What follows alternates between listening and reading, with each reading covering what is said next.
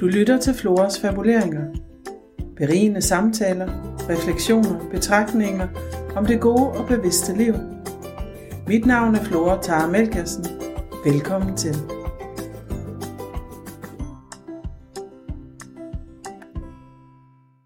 Rigtig hjertelig velkommen til den her Floras fabulering, som bliver lidt en helt anden end det vi plejer. Fordi i dag så sidder jeg faktisk rent fysisk sammen med min gæst, og det er en helt særlig gæst. Velkommen, Niels. Tak for det. Og Niels, udover at du er coach og har det her walk and talk firma, som vi egentlig skal snakke om, så er vi jo nødt til at tale om noget andet. Yeah. Nemlig at du sidder i dit barndomshjem, som nu er mit hjem. Ja. Yeah. Og det var helt tilfældigt, at vi to fandt ud af det, for det er jo mange år siden, ikke? Jo. Gennem fælles bekendt. Ja, jeg tror faktisk, det var en dag, hvor jeg lagde et billede op også det. Af haven. Ja, og så ringede du til mig og siger, det der billede, hvor det er det. Det er det herfra. Ja. Ja, og det var det. Så når du kommer her, så træder du ind i dit barndomshjem. Fuldkommen. Ja, det er jo ikke så mange år siden, men trods alt, ja. Det er det. Ja, så på en eller anden måde, så er vi jo blevet forbundet. Du er lidt familie, kan man sige. Ja, tak. Du har trådt din barnesko her. Meget, mange sko. Og sandaler, Og sandaler, Og kastet op i vores børns værelser og sådan noget, og så har vi også hørt historier. Altså dengang jeg var lille. Ja, da du var helt lille. Ja. Ikke sådan en. Så bare for at sige, så det er en helt særlig historie, vi to har sammen. Det kan man sige. Ja. Og det er jo heller ikke første gang, du er på besøg, og det synes jeg er mega hyggeligt. Og tak. Og i lige måde, meget i lige måde faktisk, Det er, der minderne vælter ind hver gang, og det kan godt være, at jeg gentaget de samme historier 8 gange efterhånden, ikke? Men det er fordi, jeg ikke kan huske det. Altså, det kommer med alderen. Ja, tak skal du have. Og jeg kender det. Ja. Nå, men i hvert fald så er det jo også hyggeligt, også fordi vi jo egentlig arbejder lidt med de samme ting. Ja. Fordi du også, var du ikke lige i starten, da vi lærte hinanden at kende, men det har foldet sig ud i din coachingvirksomhed mere og mere igennem årene. Ja. Og det jeg synes, der er helt vildt spændende, udover at du også arrangerer Camino-ture, nu har det jo været lukket på grund af corona, kan man sige, og Hærvejsture, hvor jeg jo ikke kan huske, da jeg var helt lille, har vi gået Hærvejsmars, hvor jeg har siddet i trækvogn med min mor og far. Fantastisk i øvrigt. Ja, så, hvor boede I henne? Vi boede i Vojens. Nå ja, selvfølgelig. Ja. Jeg ligger uden for døren. Lige præcis. Ja. Så jeg tænker, en dag, så skal jeg nok lige med på en Hærvejsmars hos dig. Det vil jeg glæde mig meget til. Når vi må sådan noget igen, ikke? Ja, du må meget gerne. Tak. Ja. Også for mig. Og så er det jo, at du har fået det her helt specielt, at når du har dine klienter, dine coachklienter, så er det altid gående og i flere timer i gang. Hvordan opstod den idé? Jamen, jeg tror, jeg startede som de fleste andre helt faktisk tilbage i 05 eller 06, jo, som næsten alle andre coacher, psykologer og terapeuter og så videre med de 50 minutter eller en time derhjemme eller lejede i et lokale. Og så ved et tilfælde er der en klient, der spørger, om vi ikke kan bruge nogle flere timer, eller lidt længere tid sammen end bare den time. Jo, jeg havde ikke nogen bagkant, og det var også fint. Og så havde jeg jo gået Caminoen, som du var lidt inde på, helt tilbage, også i 2005, og fandt ud af, at det her med at gå, det kunne et eller andet specielt. Altså, jeg skulle ned og... jeg havde læst, at man kunne finde de store svar på de store spørgsmål i livet. Og jeg skulle ned og finde ud af, hvorfor kan jeg ikke finde ud af det med kvinder? Og fandt så ud af, at det var faktisk det forkerte spørgsmål, jeg havde stillet mig selv, men det var noget helt andet. Hvad var det vigtigste for mig? Og det er relationer, dengang i hvert fald. Det er stadigvæk meget vigtigt. Så det havde jeg hængende i baghovedet, uden egentlig mere at spekulere over det. Og så er der en dag, der kommer ud over det med, om vi kan bruge et par timer sammen i stedet for, fordi så kommer lidt mere dybden. Som en sagde, kan vi ikke gå en tur i stedet for, fordi jeg har siddet ned hele dagen her. Jeg siger, jo, det kan vi da godt. Og så går vi. Jeg har ikke læst om det før overhovedet nogen steder. Og vi går, og det er faktisk rigtig godt, og jeg synes også, der kommer en anden dynamik i samtalen. Det bliver også mere uformelt. Vi har heller ikke Kleenexen, der nu ofte står imellem, og uret, der tækker over i baggrunden, og skal lige skæve til den gang imellem. Så prøver jeg med de her 2 timer, og jeg prøver med 3 timer, og 4 timer at gå. Og det er ikke, fordi man går langt, altså man spacerer i virkeligheden. Så man får ikke pulsen op, og der er bænke undervejs, så nærmest alle steder, hvor jeg går, rundt i landet. Og finde ud af 4 timer for meget, men 3 timer passer rigtig godt, fordi der krakelerer, jeg skal ikke kalde det facaden, eller det forsvarsværk, som vi jo alle har, i bevidst eller ubevidst oppe. Man kan ikke blive ved med at holde den samme fortælling om nogle ting, og man efterhånden har også lært de her teknikker med, at dels ved mentalisering og altså forskellige psykologiske tricks, som jeg kalder det sådan, at komme ind bagved og presse på, eller slappe af og give los, og så videre, så folk føler sig trygge. at det her gå virker rigtig godt. Og så møder jeg faktisk en faldt over det på en amerikansk hjemmeside, en psykolog eller psykiater, det kan jeg ikke huske nu, hvad han er, som går i Central Park og vil gerne ud og gå med folk. Og så er jeg over at møde ham tilbage i 2012. Og det var ikke, fordi jeg lærte noget af ham. Altså, han var meget tillukket, og nu har jeg taget helt derovre, men jeg havde så mange andre gode oplevelser. En, som havde læst positiv psykologi på Pennsylvania University, som jeg også havde et godt møde med og, over et par dage. Så der stod det for alvor rød. Og så har jeg en god veninde, der har læst antropologi, så hun har hjulpet mig med ligesom at sætte konceptet op, og så har jeg ellers bare finpudset undervejs med traditionelle psykologiske ting og tilgange, terapeutiske tilgange. Og så når man nu går sådan en tur med dig, hvad kan man gå og tale om? Hvilke emne kunne det være, I taler om oftest, når du udgår? Alle mulige? Ja, det er alle mulige. Det er ikke det tungeste, for jeg er jo ikke psykolog stadigvæk. Så det er i den, skal vi kalde det, lettere emne. Altså hvis der kommer folk med en diagnose, så bliver det for tungt. Og det, så er det ikke det, vi taler om. Vi kan tale om andre ting. Folk må godt komme, og de har en diagnose, men det skal være nogle andre ting omkring det, som ikke er direkte med deres diagnose at gøre. Men det er angst, depression, stress over den ene ende, kan man sige. Hvad vil man med sit liv? Det kan være skilsmisse, det kan være seksualitet. Jeg er ikke seksolog, men tankerne omkring seksologi, altså det her med at springe ud måske som det, der ikke er normalt, og så videre. Hvad skal jeg? Mit liv, det har jeg jo sagt. Parforhold. Værdier, især værdier, synes jeg bliver brugt tit omkring. Hvordan får jeg bedre liv? Hvordan får jeg styr på det her? Hvorfor ved jeg ikke, hvem jeg er? Så er jeg meningen med livet. Sådan nogle små spørgsmål. Ja, jeg ved, du snakkede også om, at her i coronatiden, der er du faktisk vokset med folk, som gerne vil have samtaler. Og det er vel også fordi, at der er mange ting, der har været svært. Vi har siddet herhjemme og været lukket ned. Og nogle af os skulle være lidt for meget sammen, måske med vores kære. Og det kan også blive en udfordring. Ja, og børnene har været hjemme, man skulle passe jo. Altså, og så samtidig holde arbejde. Og mor, jeg skal, og så videre. Ikke? Og, jo. Hvad skal vi nu lave? Og man kører træt. Altså, jeg har også haft mange unge mennesker, jo, som jo ikke har set deres skolekammerater, eller hvad de nu har gået til fodbold, eller sådan et eller andet, og de har sådan gået, om ikke ned med fladet, men virkelig haft eksistentiel krise, altså en selvfølgelig lidt lettere afdeling, men virkelig, altså, hvad fanden er det her for noget? Ja. Og kan ikke finde ud af det, fordi de er vant til at få holde de her sociale relationer ved lige, ikke? Og det har de ikke kunnet. Så har der været Zoom, eller hvad det nu har brugt af ting, men de er ikke det samme jo. Nej. Så ja, der har været overraskende mange unge mennesker, yngre mennesker. Og hvordan starter sådan en tur, tænker jeg, når man sådan skal ud og gå? Fordi som regel kender folk der jo ikke. Ja. Så hvad er det, der er anderledes, end hvis de kom ind i dit rum og skulle sidde, ligesom vi nu sidder sammen? Ja. Hvordan starter man med at jeg fortæller ofte, altså jeg har næsten altid en samtale med folk, inden de går. Så dels at de kan vende sig til en stemme, og jeg fornemmer, hvor de er henne-agtigt et eller andet. Og så bliver de forberedt på, jeg sender typisk som 2 test, det handler om nogle værdier, det handler om nogle styrker osv., så ikke personlighedstest, som de laver inden. Og nogle gange bliver de brugt rigtig meget, andre gange mindre, og nogle gange kommer vi slet ikke ind på det, men så har vi det med, hvis der er et eller andet. Og så beskriver de jo mundtligt og skriftligt nogle gange, hvad det er, altså hvad er emnet, og nogle gange ved de ikke, hvad emnet er. De synes bare, altså det er ikke konkret. Og så mødes vi jo et eller andet sted i landet, Aarhus, Aalborg, Sønderås, Bornholm har jeg lige hørt her, Svendige, eller hjemme i Vordingborg, eller i Vordingborg, i Vangede selvfølgelig. Der har jeg lige været i Næstved, og derfor vi lagde det sammen, ikke?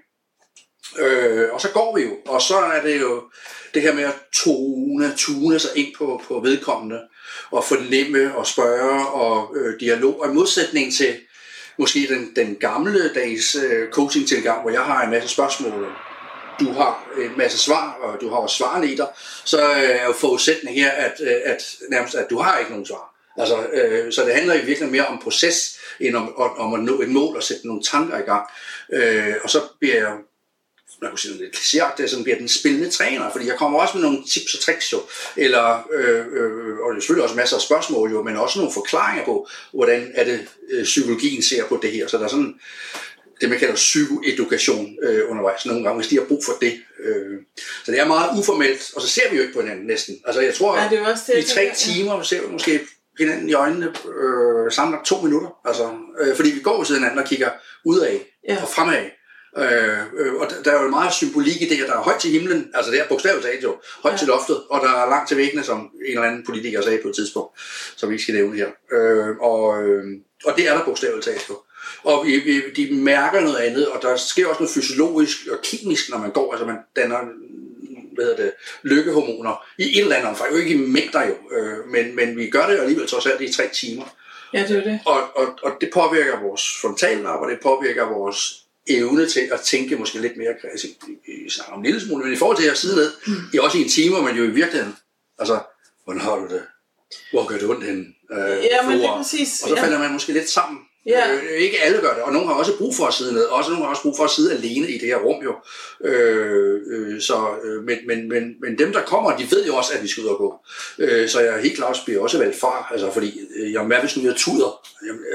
Så siger jeg, desværre så bor vi i et land, hvor man ikke rigtig kærer sig så meget om hinanden, så medmindre jeg står og slår dig, så går folk lige bare rundt. Ja. Men du sagde også, at der er jo også ofte bænke undervejs, det vil sige, man kan jo også sætte sig ned, og noget af det, som vi jo ved, det er det, du selv siger lidt om det her med, når vi bevæger os, der sker noget andet, fordi nogle gange tænker jeg også, når man sidder, så kan det også være fastlåsende for det, vi skal tale om, ikke? Ja, ja. At jeg sidder, og kroppen er på den måde, den plejer med, når jeg skal ud og bevæges. Og så tænker jeg, det ved jeg ikke, om du har tænkt over, men der er jo rigtig meget forskning omkring det her med naturen, og hvad naturen faktisk har indflydelse. Ja, der er skovbadene, og jeg læste faktisk en undersøgelse her for nylig, der viste, at folk, der lå på et hospital med udsigt til natur, de faktisk kom så hurtigere, til forskel for dem, der bare kiggede ud over byen. Ja. Det var et engelsk hospital, hvor overlægen, eller en af forskeren, han havde ikke hverken sagt til personalet eller til patienterne, altså den her undersøgelse, jeg tror, han digtede en historie, og så var der en, de havde udsigt til de grå bygninger, eller hvad det nu var, og så til han havde et grønt område, og så alle, uanset næsten hvad de fejlede, har sikkert været det samme stort set i hvert fald, ikke? Men de kom så hurtigt, og de havde mindre medicinering, eller fik færre medicin, og de andre, de blev fastholdt længere, eller fastholdt, men så det har både visuelt har det en betydning, men også de mikroorganismer, det ved de der japanere i hvert fald, at det har en betydning i et eller andet omfang. Ja, der er jo de her ioner i luften, især fordi når du går, så går du jo ofte ude i naturen. Og der har vi også forskning fra Syddansk Universitet, der faktisk viser, at pulsen falder, hjertet slår langsommere, og netop som du også siger, de her hormoner bliver frigjort. Så der må jo være noget omkring det her med at komme fra krybdyrhjernen op i den kreative del af hjernen, som du også var inde på, som simpelthen er mere effektivt. Sådan, så vi selv måske, det ved jeg ikke, om du har oplevet selv, lettere kan finde svarene. Jo, men det er jo det, man kreativ, ikke? Og så du også sagde det, at man falder lidt sammen, ikke? Og man også, når man sidder i stolen, basstolen, med de lyserøde puder, og så ligger armene. Altså, men det kommer ikke, når man går jo. Nej. Altså, armene svinger, man er, altså hele kroppen er i gang, og det påvirker hjernen, det kropper, altså det gør, at det bliver mere uformelt. Og netop det, man ikke kigger, når, altså som jeg siger før, hvorfor gør det ondt, og sådan et eller andet, ikke? Hvorfor det gør det, men hvor gør det ondt? Altså, det bliver mindre intimiderende, altså sådan generelt i hvert fald, ikke?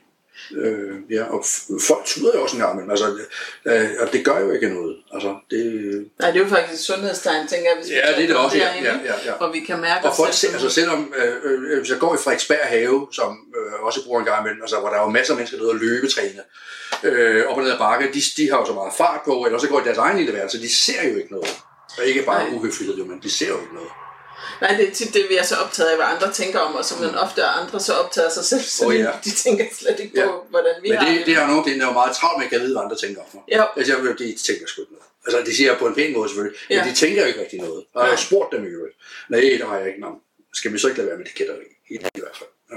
Ja, lige præcis. Ja. Og var det ikke også Kierkegaard, der sagde, at der er ikke det problem, vi ikke kan gå os fra? Jo, det skrev han til Henriette, svigerinde, der var syg. Der er ikke den negative tanke eller dårlige tanke, jeg ikke har gået mig fra. Altså. Ja, lige præcis. Ja. Så der er også en del i det her med bevægelse, så på mange måder synes jeg, det er et fantastisk koncept, det her med at bruge bevægelsen og naturen til egentlig at komme dybere ind i os selv. Ja. Det ved jeg ikke, om du kan opleve nogle gange, når man går, at man måske faktisk selv går og psykoanalyserer sig selv, og du egentlig bare skal sådan skubbe lidt. Nej. Egentlig ikke rigtigt. Altså, det gjorde jeg måske første gang, eller jeg skulle finde det der svaret på det store spørgsmål.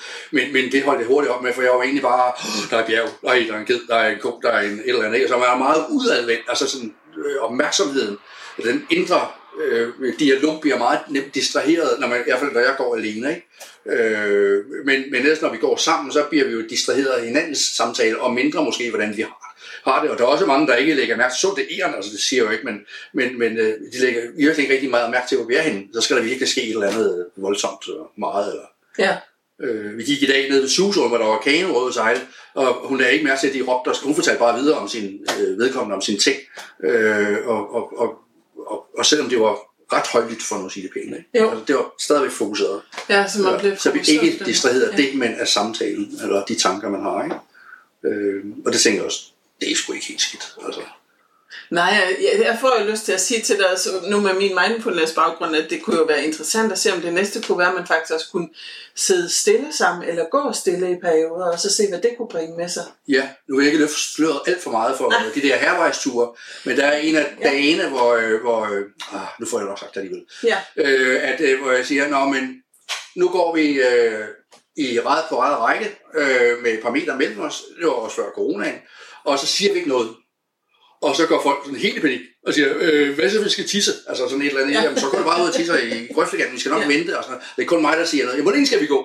Jamen, det fortæller jeg. Og den der, men lige så snart, altså vi går ud måske, det svinger, har svinget 5-10 minutter eller sådan et eller andet, så folk altså sunket ind i sig selv, ikke? Og begyndte at reflektere over ingenting og alting og så videre. Jeg havde en far og en datter med en gang, hvor datteren er 25-30 år eller sådan et eller andet, og faren er pensionist og sådan et eller andet.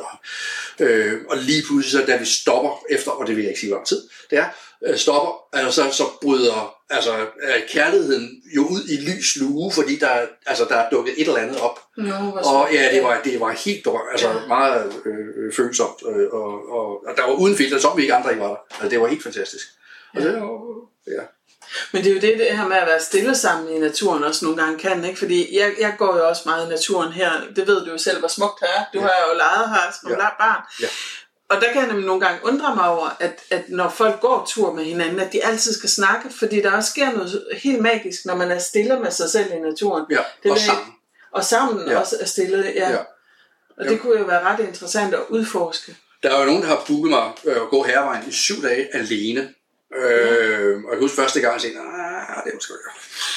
Men det gik altså virkelig godt. Altså, så snakker man om det, man skal snakke om. Det tager en halv time eller en time, fordi det er hver dag og så videre.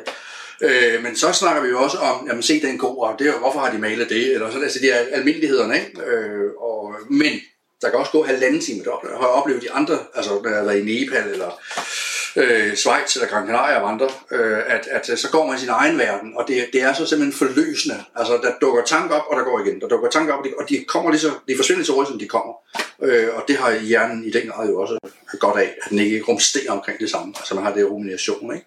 Jo, så man lige så langsomt faktisk giver slip. Jo længere tid man tillader sig at være der i naturen. Ja. Så går du også meget selv, også når du ikke er i terapisession? Ja. Jeg elsker at gå. Altså, jeg savner at komme ud. Altså, jeg skal ud her til august, og der er jo pladser. Men jeg elsker at tage ryg. Jeg får sommerfugl i maven. Også at det er 20. gang, jeg skal på Hærvejen, ikke? Eller det kan jeg ikke engang gøre det. Men 20. gang, jeg får sommerfugl i maven en dag, når jeg begynder at pakke den samme t-shirt, samme underbukser, hvad det vil sige, ikke? Og samme sokker og så videre, ikke? Ja, det gør jeg. Og jeg glæder mig til at komme afsted igen til Schweiz og Sydfranke og sådan nogle ting. Men det er mere vandretur alene, når du tænker Schweiz til Sydfranke og sådan noget. Ja. Men Caminoen har du også haft vandretur på, har du ikke? Jo, jeg har været afsted en gang selv, hvor jeg har gået næsten hele turen, og så har jeg gået en gang med kunder fra Lyon, næsten fra Lyon, som er cirka 250 km, knap nok. Ja. Der var vi bare 6 afsted i alt. Og spørgsmålet er, om det ikke snart kan blive en mulighed igen? Nej. Jeg skal ikke på Camino mere. Der er simpelthen så mange mennesker. Altså, så jeg leder faktisk efter nogle andre steder. Jeg har gang i, jeg har samtale med en i Schweiz, en dansk kvinde, som har arbejdet med at arrangere ting og sager og sådan noget. Og jeg har prøvet Gran Canaria, jeg har prøvet Mallorca at gå, men det er simpelthen, altså for kopieret det 8.000 højdemeter på 8 dage. Ja. Så er der ikke hverken luft før, under eller efter turen, ikke? Så jeg prøvede at lede efter nogle andre. Der mødte jeg en fyr, som måske kunne finde noget nede i Schweiz, hvor det er mere fladt. Nogle steder i hvert fald mere fladt, ikke? I det centrale Schweiz. Og hvad med den portugisiske Camino? Fordi den har vi jo været tæt på og boet og haft retreat i nærheden af. Ja, Porto eller? Ja, den går jo faktisk helt nede, tror jeg, fra Lissabon og så op til Santiago de Compostela. Men der er også mange mennesker, og der er ikke så mange overnatningsmuligheder. Altså det, der, det er der, hvis man går alene eller to, så kan man sagtens finde plads. Det er sikkert brugt stadigvæk. Og især hvis man ikke går i juli og august, også julen sikkert, ikke? Men hvis det kommer 5-6 stykker, så begynder det at blive et problem. Ja. Så skal man så hver for sig, og det kan man også gøre, men de ligger mere spredt, end de gør på den franske i Nordspanien. Så, men jeg skal helt sikkert afsted. Altså, så der dukker noget andet op. Altså, ja. Jeg skal til Norge prøve det. Jeg har masser af steder. Østrig altså vi også i hvert fald ikke. Georgien er der også steder man kan vandre, som er ikke særlig opdaget. Der er Korsika, så er en rute der hedder GR et eller andet 11 tror jeg den hedder, som er Europas hårdeste. Og jeg kan godt lide at blive udfordret fysisk også, ikke? Og man klatrer næsten, altså en jernstiger op af og skal spænde sig fast og så videre. Og så kan man se, at de franske legionærsoldater, de løber jo turen med 20 kilo på ryggen. Vi andre, vi kan klare os med 5 og så. Ja, og så er det hårdt nok. Og så er det rigtig hårdt, ja. Hvad når man er på de her vandreture? For eksempel nu Hærvejen, hvis nu nogen sidder og tænker, jeg kunne godt tænke mig at gå sammen med Niels her til august, som du snakker om. Ja. Er det så også en tur? Hvad siger du? Nej, 2 pladser. Der er 2 pladser tilbage, så husk det. Er det også en tur, hvor man også taler, hvor du bruger dine coastingsevner, så man simpelthen også taler om de ting, der nu dukker op undervejs? Fordi der dukker, som vi lærer, taler meget op, når man går der med sig selv. Ja. Og de taler også indbyrdes. Altså hvis det er den her gruppe på 3-5 stykker, så taler de også. Altså de åbner op, og måske ikke lige den første dag, hvor folk er lidt generet eller tilbageholdende, og hvem er det, hvad er det for en fisk, der går derinde, og så, eller vedkommende. Og så, men de åbner totalt op, altså, og taler om, altså det er helt ufatteligt, hvad der er ikke noget filter, altså det er min oplevelse. Generelt i hvert fald, ikke? Men det bestemmer man jo selv. Altså, det er jo frit land, og man skal bare sige, der kan du sætte om. Og det tager vi også den allerførste dag, at hvis folk siger nej, så er det nej. Altså, det skal ikke diskuteres. Okay, så man kan også bare være med og bare for at gå? Også det, ja. Så jeg er også indbyrdes. Altså, siger, nå, men de vil kun tale med mig om det her emne. Okay. Så behøver ikke tale med andre. Og det har jeg aldrig haft problemer. 7 liter. Aldrig haft nogen problemer. Og tværtimod har det været svært at skilles igen, fordi folk altså, falder om hinanden halsen og tog ud, og nu skal vi ikke se hinanden. Vi har fandme kun været sammen 7 dage, altså, men de kommer virkelig tæt på hinanden, ikke? Og man behøver ikke drikke alkohol undervejs, altså, men man skulle tro, at folk havde det. Altså, der er virkelig næsten ikke nogen hæmninger med, hvad de fortæller, ikke? Nej, jeg tænker, det må være lidt ligesom, når vi har folk på retreat i sådan 10 dage eller sådan noget, så er de næsten også uadskillelige for resten af livet, ikke? Ja. At der sker et eller andet, når man er sammen om at både bevæge sig, men også bevæge sig indad, fordi det er jo det, vi egentlig gør, om vi bevæger os fysisk, eller vi bevæger os i stillhed, så bevæger vi jo noget inde i os selv. Ja. Der er nogle af dem, dem jeg havde med på Mallorca, vi var 4, hvor de 3 der havde været med, har jo været med på Hærvejen 2 gange, en har været med 3 gange, ikke? Altså, jeg tror også, nogle af dem går sammen en gang imellem. Altså, ja, det er jo fantastisk. Ja, det er jo fedt, så du får skabt nogle sammenhænge. Ja, og flere har jeg kontakt med sidenhen, altså er på forskellige vinkler, ikke? Eller forskellige årsager. Ja. Jeg har også indtryk af, at du nærmest kender mennesker rundt i hele Europa efterhånden. Ja, i hele Europa, men jeg kender rigtig mange, specielt selvfølgelig i Danmark, men der er der også nogle rundt omkring, jeg har kontakt med, på grund af de her ture, ikke? Og fordi Niels han er et rigtig rart menneske, så det kan varmt anbefales at bruge Niels til at gå en tur med. Men noget af det, jeg også lige kunne tænke mig at vende med dig, det er jo også dit mod. Fordi da vi lærte hinanden at kende, eller første gang du kom tilbage i dit barndomshjem her, da vi var her, der lavede du jo noget helt andet. Så det her handler jo også om faktisk at lytte til sit hjerte, og have mod til at gøre det, man drømmer om. Er det ikke også det? Det gjorde du ikke? Jeg lyttede ikke. Jeg tænkte ikke engang. Altså, det er jo altså, jeg var jo teknisk konsulent inde i en stor firma, Sandvin, og de skar jo ned, sådan salami-metoden, og jeg havde læst sådan noget psykologi og coaching og så videre dengang, og så blev jeg ligesom alle andre sagt op, og det var bare, hvornår var det min tur-agtigt. Ja. Og så kom jeg til sådan en outplacement-forløb, hvor han var vældig sød, men jeg lærte ikke noget. Altså, og så jamen, jeg skal jo lave et eller andet, jeg ved ikke. Og så ringede jeg til, snakkede med min ekskæreste, som var leder på et plejehjem, og siger, skal dit personale ikke have noget hjælp? Jo, det kunne du godt. Kan du ikke komme over? Og da jeg gik derfra igen, så havde jeg fået 1,5 års kontrakt. Ikke hver dag, men det var starten på det. Men jeg tænkte ikke over, at jeg skulle være, og jeg fik en skidevalg for kommunen, fordi jeg ikke er meldt mig arbejdsløs, og jeg var ved at få bøder, og jeg ved ikke hvad. og så jeg måtte ned og melde mig ud, altså det arbejdsløshedskøen, som jeg overhovedet ikke var inde i. Jamen det skal du, altså hun var lidt vred på mig, faktisk. Men jeg tænkte ikke over, at jeg var selvstændig, altså så jeg gjorde det jo bare, og jeg tænker over, jeg reflekterer over, at altså jeg tænkte over, at nej, det tør jeg sgu da ikke, altså hvordan får jeg penge i næste måned, og sådan eller hvordan skal jeg gøre det her, men det er jo problemet med mig. Jeg tænker ikke altid konsekvenser, så jeg gør det bare. Altså, lige der har jeg ikke noget angst eller bekymring. Det skal sgu nok gå. Det synes jeg, der er en fantastisk evne. Jeg har prøvet at tænke på, hvor mange af os, der ikke bare sidder og tænker det alt for meget, og så sker der ikke en skid. Nej. Så kommer vi ind her. Jamen, jeg gør det, og så må det jo briste eller bære. Altså, det, sådan tænker jeg heller ikke. Altså, jeg gør det jo. Og så, hvis det så ikke er... Altså, jeg har haft masser af idéer, også inden for det her jo. Og så prøver jeg det af, og nej, men det... Så virker det også, så virker det ikke. Der var en, der foreslog, kan du ikke lave sådan nogle 4-dagesture på Hærvejen? Ej, hvem skulle jeg have lyst til det? Så den idé havde jeg ikke fået. Jamen, hvis de bare er sådan, uden at snakke og sådan, eller nej, det gider ikke. Og så stod det op, og så står der 40 mennesker gerne med. Fedt. Og så blev det til 20. Først var det 10, og så var det 20, og det var det største hold, men så lavede jeg 2 hold. Et, og nu tror jeg, markedet måske er mættet lidt, fordi alle kan godt finde rundt på Hærvejen og alle mulige andre steder, ikke? Og det er fint nok. Så der er også kommet mange, ikke? Der er Møn-Minoen, og der er Ammerminoen og... Ja, Kammerminoen, og Haderslev rundt, og jeg kan ikke huske, at det alle sammen efterhånden. Og det er jo fedt, fantastisk, det er genialt, altså. Jeg kan kun opfordre til at komme ud og gå med og uden rygsæk. Det er helt fantastisk, når man møder så mange mennesker, altså. Eller man kan også gå for sig selv, hvis det er man har. Ja, hvis det er det. Ja.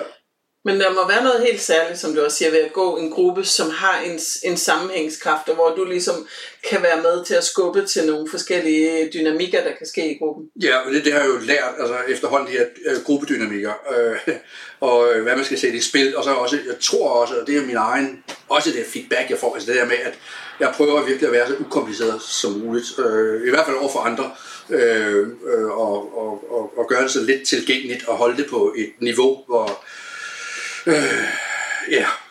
jeg gør det så dagligdags som muligt, ikke? Altså, og give slip. Altså, jeg skal ikke præstere, jeg skal bare være engageret. Fordi jeg er engageret. Jeg gør det, fordi jeg synes, det er sjovt. Og ikke fordi jeg skal tilfredsstille nogen. Jeg gør det, fordi jeg synes, det er sjovt. Og kan jeg lide det her? Ja, det kan jeg godt. Og så gør jeg det, og så lykkes det nogle gange. Og andre gange lykkes det ikke. Og så gør jeg ikke i brædderne over det jo.